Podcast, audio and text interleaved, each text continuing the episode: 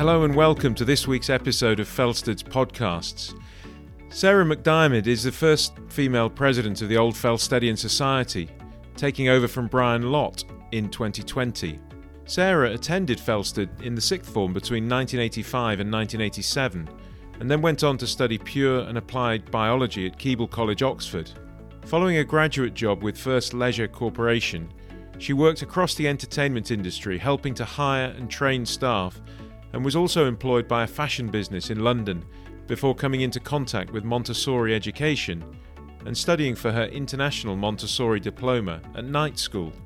In April 1999, Sarah opened the doors of Absolute Angels to children and established Soaring High Primary School in 2008, offering Montessori education to children up to the age of 11. She was chair of the Montessori Schools Association for the primary sector and a member of the Montessori Evaluation and Accreditation Board.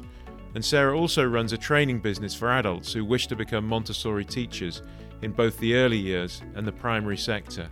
Sarah, thank you so much for joining us today. Pleasure. As I said, you're the first female president of the Old Felstedian Society. A highly prestigious role, of course. Highly, um, highly. Uh, we're going to come back to that a little bit later in the interview, but I'm going to ask something about the school first of all. Yeah. Uh, one of our aims uh, for the school is to encourage our pupils to make a difference to those around them. And you've worked in education, and you'll have made a difference to lots of people. Could you could you tell us a little bit about what it was that inspired you to work in education and how you came to establish Soaring High Primary School. Great question. Yeah, it was, as you can imagine, probably starting my working life out in the nightclub business and the fashion business. It didn't feel right at all. And there was definitely a drive to contribute in some way. And as you've said, definitely fell into Montessori education, sitting on my sitting room floor in Brixton with the tune that used to be the Yellow Pages. And I got to the school section and thought, oh, now that's how I could make a difference. And it just happened to be Montessori nursery attached to the school where I started to work. So there was a drive definitely to set up my own nursery. And over the course of time, the local schools, the drive was to start the children earlier and earlier and earlier. And so I was losing children earlier and earlier and earlier, and felt that I'd only really started out with contributing to the individual child, the education, the progress they were going to make. So, standing in one of the most inspirational Montessori settings in Sweden, watching primary Montessori in action, it was a kind of an epiphany for me and two of my colleagues on either side saying, Sarah, you've got to do this. We've got to have this in the UK. So that, that was it. You obviously Montessori's around the world. Have you had the chance to, to travel and see see schools all over the place? There's a Montessori Europe is in existence, and every year we meet as a group somewhere where there's a, quite a large number of Montessori settings from birth all the way up into secondary. So yes, whether it's been Prague, Amsterdam, Budapest. Yeah, very fortunate. But it's it's amazing going into these settings because whichever country you're standing in, because you are following that approach to education, there's a deep sense of familiarity in each one of the schools. It's amazing. Yeah, and can I ask, two years in Felsted sixth form, did that prepare you for nightclub work or for education? Or perhaps I shouldn't be asking that. Why don't we say that the animal behaviour module of my biology degree was probably the nightclub aspect? Excellent. We, we we probably not probably not dig too much further onto that. no, one. exactly. and we, we also talk about the importance of developing character at Felsted. I, I think it's probably the most important thing you can do in education. Yeah. How does that relate to the Montessori model, particularly for people who perhaps perhaps have heard the word but, but not familiar with what it involves. Could you tell us a little bit about how, how Montessori differs from perhaps more standard uh, UK education? Absolutely. So, the Montessori approach is a very, very holistic approach to education. It definitely looks at the whole child. And you could obviously come on one of my courses, Chris, and I could talk you through all tenets of the philosophy. But in brief, if you step into a Montessori classroom, it's so far removed from definitely my education and the majority of others. So it's vertically grouped, children of mixed aged. Mm-hmm. You won't see a lesson per se being taught. The children have their own individual work plans. There is a deep level of trust that all children have an innate desire to learn. They're spoken to on a one to one basis with a deep level of respect. And the bit that really embodied it for me was that by following the individual, education isn't dumbed down to a common mm-hmm. denominator. And by following what Montessori said, the cosmic education, it meant that you would be giving the child a picture of the whole to begin with. So, the biology, the geography, the history, the science is all embraced as a whole to begin with until secondary, when then it becomes bound by the subjects. And the premise behind that is that to begin with, a child really needs to know the complete picture. And by having a sense of what the complete picture is, then it all has a rationale and a place. Yeah, it, it's amazing to watch and probably very difficult to describe in a couple of sentences. yeah, no, I mean that's that's a, that's a, a good starting point though, and uh, and uh, for children who transition between Montessori and, and mainstream, is that is that difficult? Do they do they find that transition hard to make? No, and I paused there because if a child transitions at a younger age, seven, eight, then they might find it slightly difficult. But by the time they get to year six, 11, they have become much more paper bound, looks much more conventional, and so the preparation has been eloquent.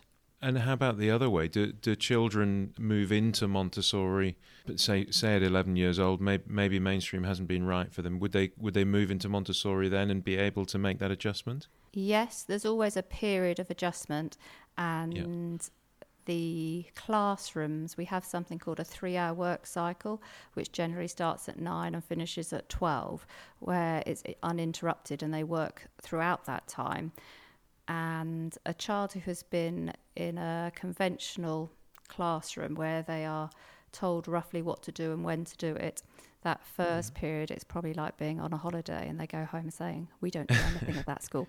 But once yeah. they get into the flow and they realise that they are actually can take charge of their own learning, then they settle and get into the flow. Yeah, the first bit's funny. It makes me laugh. Yes, yeah, no, I, I can imagine that. But no, it's, it, it sounds really interesting. I, and uh, when you've got that course running in Prague, j- just make sure you, you drop me an email. I'll be uh, I'll be over there straight away. No problem. Uh, and, w- and what about what about yourself? I mean, what what are the big moments for you? Do you look back and see some moments that sort of define the kind of person that you you've become? Yes. So there's one project that I did, which was a com- it was a combination between the Department of Education and the Montessori charity, and I was airlifted from sunny, sleepy Essex to Gorton Mount in Manchester, in one of the most deprived areas and schools. And it was being tracked by the Institute of Education, and I was put in there to transform the nursery and the early years reception year one into Montessori environments and train all their staff. And we had two adults per group of 40 children and the head and I didn't we didn't get on particularly. so our approach to management attitude towards children was slightly different. So that was a definite case of digging very deep there to ensure the success of the project. And how long did that how long did that last? I was there for a year. It was right, very exciting yes. though because 6 years afterwards I got a phone call letting me know that the first two children ever from Gorton Mount got into Manchester Grammar, and they were two boys that started with me that September. Oh wow, wow! I mean that that, that kind of story is what makes education such a great Why profession to be in, isn't it? Absolutely. And we, we talk about we talk about growth mindset and how although it doesn't seem it at the time, it's really important to make mistakes along the way through education. And it sounds as though Montessori kind of encourages that ability to make mistakes and to learn from them. What what what about uh, from a personal point of view? uh, You there must be times along the way where you've you've perhaps made a mistake. Is there is there anything that stands out where you've you've done something that's been a really good learning point, even if it didn't seem so at the time? Yeah, so from a Montessorian perspective, there, there's no such thing as a mistake. Ah, yeah, of course. Healthy yeah. attitude to error. I think in all times, and that's fascinating. I have, yeah, even thinking about it, I don't know, mistake, not mistake. Maybe I was always a Montessorian. I think it's the the way of looking at the challenges that you're set in life and being able to go beyond that and realize that life is challenging and it's your attitude towards that. Maybe taking time to take stock reflect wonder if it's time to for your life to go down a different path or to approach things in a different way. And is that is if you were talking to young people at the school at the moment, perhaps who are coming towards the end of their time at school, and obviously been through quite a quite a tough time in the last couple of years, what what would you advise them? Would is that the sort of message you'd want them to to take away from school? Yes, and it's one great big adventure, isn't it? With um, quite a lot of ups and downs on the way. And I think there's so much pressure these days, isn't there? But to know that when you're leaving school, gosh, how d- we can never know what what our life is going to, how it's going to unravel, and to know that being at a school like Felsted, in actual fact, the characters of resilience and being part of a community is really important. So whatever your beset, whatever however high the walls are that you think you're up against, that we are really resilient as human beings and we'll find a ways up and over or around them. Yes, yeah, and uh, that's that's something that people learn through experience, isn't it? That if you don't try, you've already failed. Whereas uh, if you try, don't get it right, then at least you've learned something in the process. De- definitely true. Yeah, and all these amazing facts that are coming out these days of whether you're an entrepreneur or whether you're a phenomenal sports person. In actual fact, if we're going to use the word of mistake, the number of mistakes that they've made in their lives are far greater than the successes that are perceived by the outside world. Yeah, I think I, I read Clare Balding's book recently where she was nearly expelled from her school, but then ended up as the head girl. Not quite sure how she turned that, that round so dramatically, but she she talks about how important it is to uh, you know to, to see to see something when something goes wrong. You have to look ahead to how you can learn from that and how you can change things. And it's a it's a simple message, but true in all walks of life. Absolutely. Yep. And coming to Felsted in, in 1985, of course, Felsted only had girls at the school in the sixth form, so it, it must have been must have been quite a change from where you'd been before. What what were the sort of big memories that you have from your time here? I think there are some that I might not say on air. Do you still have the steeps? Oh yeah, yes, yeah, yeah. Oh, wow, compulsory doing that cross country run and then to make the girls do it with the nips, the third formers. I mean, that was mortifying. So that's the only negative, by the way. Ah, okay, yeah, yeah. Yeah, just amazing memories. It's not necessarily particular poignant moments in time, but the global feeling of being somewhere really vibrant. I had definitely felt being at an all girls school with limited sports available was something that I wished to move away from. So at Felsted, I did. I immersed myself in all the opportunities, playing sport for many hours a day. And what what were your favourite sports at school? Hockey, squash, tennis. I swam. And whose house were you in? Where where where were I was based? in Manor House, which is now residential, isn't it? That's right. so, yeah, yeah. just down the road. And I think there were 28 of us in there. Yeah, looking looking out on the allotments. Is that is that right? That- yeah, I had I had yeah. one room that looked out on the allotments. Okay, okay. And did can I can I I don't know whether I should ask this. Did people used to sneak out and uh, I, I Uh, wouldn't uh, know, Chris. No, okay, okay. Well, we'll... and I definitely could. I, and it was so funny. I was head of house, so even when I should have known, everybody yeah. made sure I didn't know. That, that's that's a much safer place to be. Yeah, exactly. And uh, was there anybody anybody on the staff who particularly had an impact on you? I, I don't know whether any of the staff are uh, still here. There might be one or two. Yeah. Oh, sadly, we lost Alan Lowell, didn't we? He was my housemaster. Yeah, yeah. I think headman. Yep, I think Edward Gould will be someone who. Well, each character. What am I trying to say? Each character is fascinating as far as the staff body was concerned. I felt respected, valued, and spoken to as a young person, and I hadn't felt that up until that point. That's good. I mean, that, that's really good because I think, you know, when coeducation first came in in 1970, with an all male staff, of course, I think there were some issues over adjusting that for some of the teachers it was it was more of an adjustment than it was for the pupils. Yeah. And some of them some of them found that really difficult, but it's good to hear that that, that had moved on. And of course, now we're we're co-ed all the way through from, from age four upwards, and, and nobody nobody would expect anything different here. So yes. it's uh, I think it's it's a really good environment. And the the OF Society now now saying of course that coeducation only came in in 1970. Uh, that does mean that the OF Society has got a very high proportion of male people as members.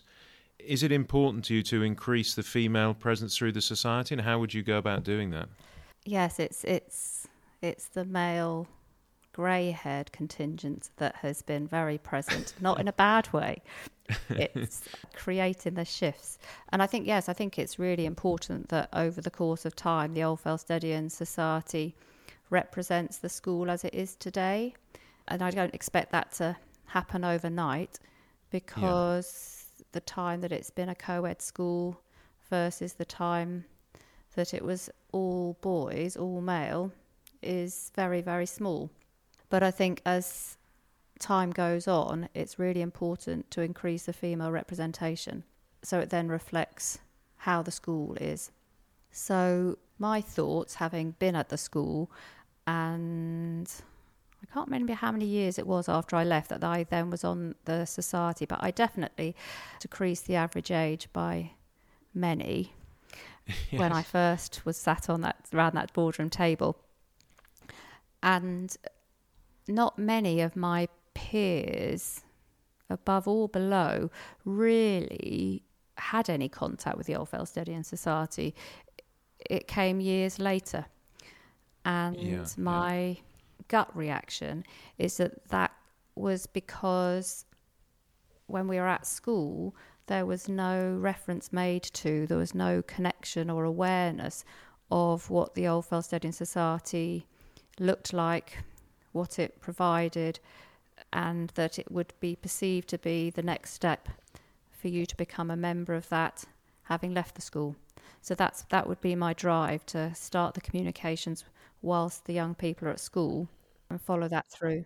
I think that makes it makes a huge amount of sense, and actually not seeing the the OF Society as some sort of distant club, but actually seeing it as a, a tool, a continuation of community as well. And I and I know the the ambassadors program has been a, a way to try and generate more interest with it with the younger younger leavers as well. So having ambassadors at universities where perhaps people can reach out to somebody who went to the school. Also, networking for careers. Uh, you know, the the, the power of that network is, is really quite substantial if it can be leveraged well. Totally agree, and I think it's that in today's world where technology is so prevalent for some of us who are really blessed to have gone to a school like Felsted where community is such an important aspect of that time, it can feel quite isolating moving into a huge university environment. So to be able to create opportunities where the young people can draw on that sense of community that they had. And it is fascinating, isn't it, when you've had a shared experience? Even if that shared experience is 10 or 15 years apart, as it is when I sit around the table with some people, there's still that commonality, there's still a bond, and there's something that draws you together. Absolutely, yeah, absolutely. And uh, I think we've we've seen that. You know, when events have taken place in universities, they've brought together some people who perhaps wouldn't have mixed with each other otherwise, but have got that shared experience, and then that that starts all sorts of all sorts of conversations going. Yeah, exactly.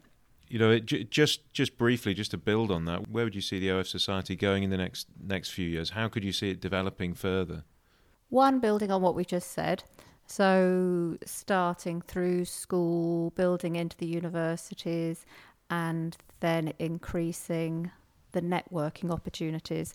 Especially, I've spoken to a few of my peer group who are really up for mentoring young people mm. at the start yeah. of their career. And as you've just said, the importance of that, that isn't something you can buy, is it? It's something that will mean so much in yeah, the yeah. ever changing, evolving landscape of employment.